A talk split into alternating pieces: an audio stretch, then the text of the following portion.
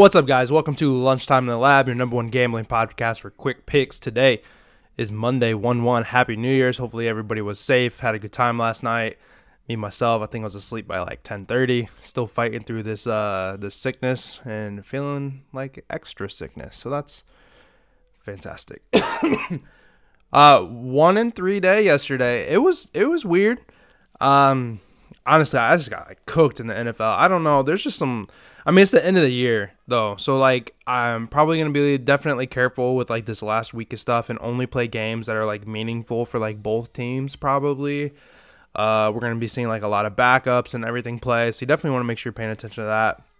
But we got the Nico Collins bet, you know, in pretty easily. That one cashed at halftime. Bijan Robinson over 23.5. He only had like. Actually, he had a few catches, but his yardage, he didn't go over his yardage. But of course, Algier had a 75-yard, you know, reception for a touchdown. So the read was right. It was the wrong person. Olave and Kelsey both just not involved in the offense. You know, the Saints won that pretty handedly. The Chiefs are just broken. Kelsey's got so many drops. Kelsey wasn't involved. Olave wasn't involved.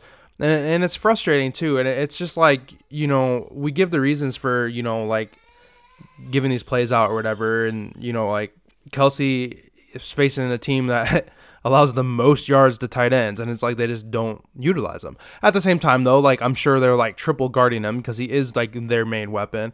Then Olave, you know, a great outside receiver. And, you know, the outside receivers cook the Bucks. And he has like two catches. Or something like that. But we move on. Gonna try to keep it a little shorter today. And I don't know if that'll actually go that way or not. But because there's a lot that I feel like I could bet on.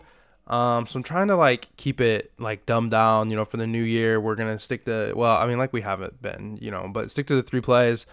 You know, and continue to go about our thing here. But I mean, I like all these games. I like props in all the games today, you know, and today's really the last hurrah of just the all-day college football, and, you know, it makes me want to bet, you know, on everything, but, and obviously, you know, try not to, but first play is going to be LSU versus Wisconsin over 56.5. LSU was an over machine this year, going over in something like 11 or 12 of their games. They have a great offense, but their defense has been rough, and that's why a lot of their games go over, is that they just get in shootouts. They're definitely going to be weaker on defense this time around because of some opt-outs that they have. They have a key corner that's going to be missing. On offense, they're really only going to be missing Daniels. Both star wide receivers are going to be playing. Now Malik Neighbors needs like 30 yards to break the all-time record for LSU. He may get that in the first drive and then be done. But I think I can't even think the other guy's name for some reason. But the other guy should be playing, you know, for the most part the whole time. LSU led the nation in scoring 46 points per game. Wisconsin, obviously not that much. But, you know, if LSU sticks to their normal scoring there, we only need 10 points from, you know, Wisconsin to cash. Which I don't know if I'm expecting LSU to score that much. But, you know, Wisconsin's going to have their number one wide receiver. And they're going to face a weak secondary. That's going to be down their corner. I think Mordecai's playing still. He's got to be about a senior. This might be possibly his last game. They're going to be able to get a couple touchdowns against LSU, and LSU, I think, is going to be able to do the rest. And both of these teams do play at a pretty fast pace as well. So that's going to give us, you know, extra possessions and you know, less of a moving clock, you know, as they're going to be passing a lot more often. 56 is just really low for an LSU team that could do it by themselves. Without Daniels, you know, that hurts a little bit, but this backup though, had come in and played, before. I don't remember the situation, but I mean, he was slinging it and he was doing pretty good. LSU, I mean, who knows? It could just be a system and next man up is going to do fine. This guy's not going to be a run like Daniels does. He was a leading, you know, running back, but, which makes me think that they're going to be just slinging it, which is going to be good for the over. So over 56.5 is just too little.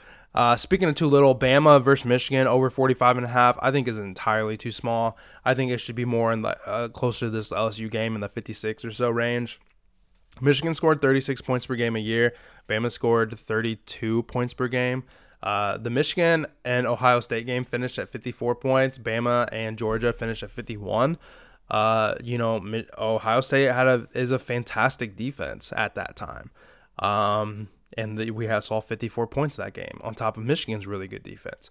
Bama or Georgia's got a pretty stellar defense. Between the two, they were able to put up 51. Both of those key games both went over 50 points, and we have a total of 45.5, and it just really doesn't make sense to me.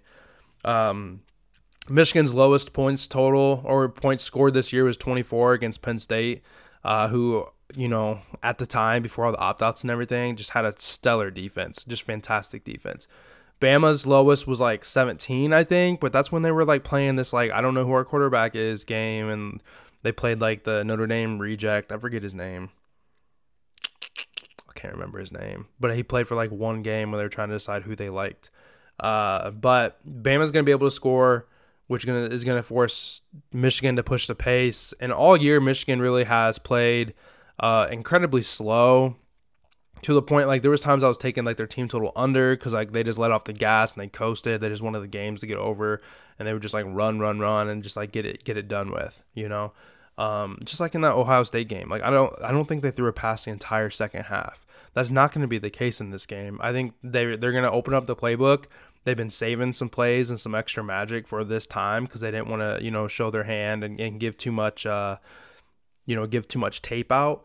But, Michigan's got some plays up their sleeve, and this game, I think, is going to fly over the 45.5. And then lastly, I got Washington plus 3.5. This was 4.5 when I was working on this earlier, and it's probably still around there anyway. But as long as it's over field goal, I don't really care. Not a lot to say, though, because it's a side. There's not a whole lot of stats and everything like that. And, a buddy that I talked to has already said, I'm kind of leaning, Texas. And that's the way it's going to be. That's the way it is when you look at the Super Bowl and you have all these experts on all these sides. Everybody's got a different opinion who's going to win. This is a championship game.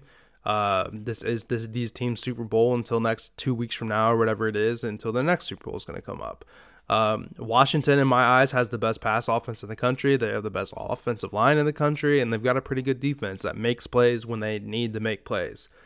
This team, with these similar talents, played last year in a bowl game. Washington won 27-20, and they were up 27-10 before garbage time, and they let Texas come back a little bit.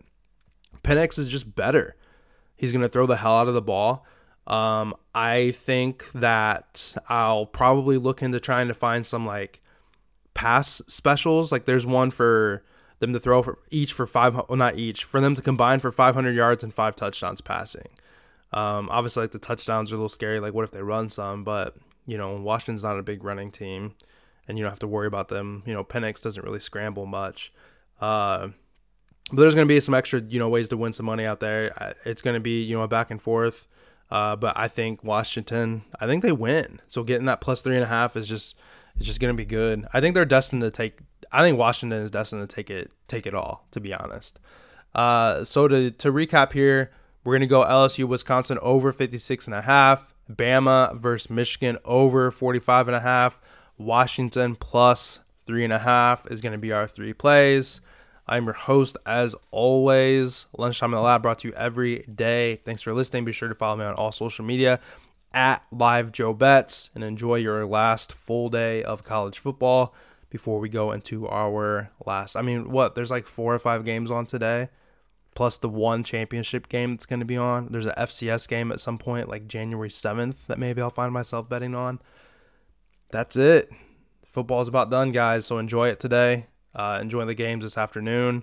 And like I said, because it's at the end, you don't have to bet it all, and make sure you're following your units and everything like that. And we will be back tomorrow again.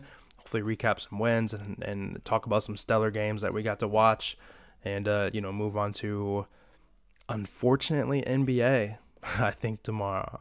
For a bit here, it's going to be NBA. We've had football for a while, and it's been amazing. I love it, and that's the time of the year that I want to be in. And tomorrow's probably going to have to be some NBA props, so just fine. I gave out one randomly in the Discord the other day, and it hit in the second quarter, rebound and assist type prop on that one because Tatum was out and Jaylen Brown. I think I talked about it. Anyway, here I go talking, and I already gave my outro. So appreciate you guys. I'll catch you guys tomorrow.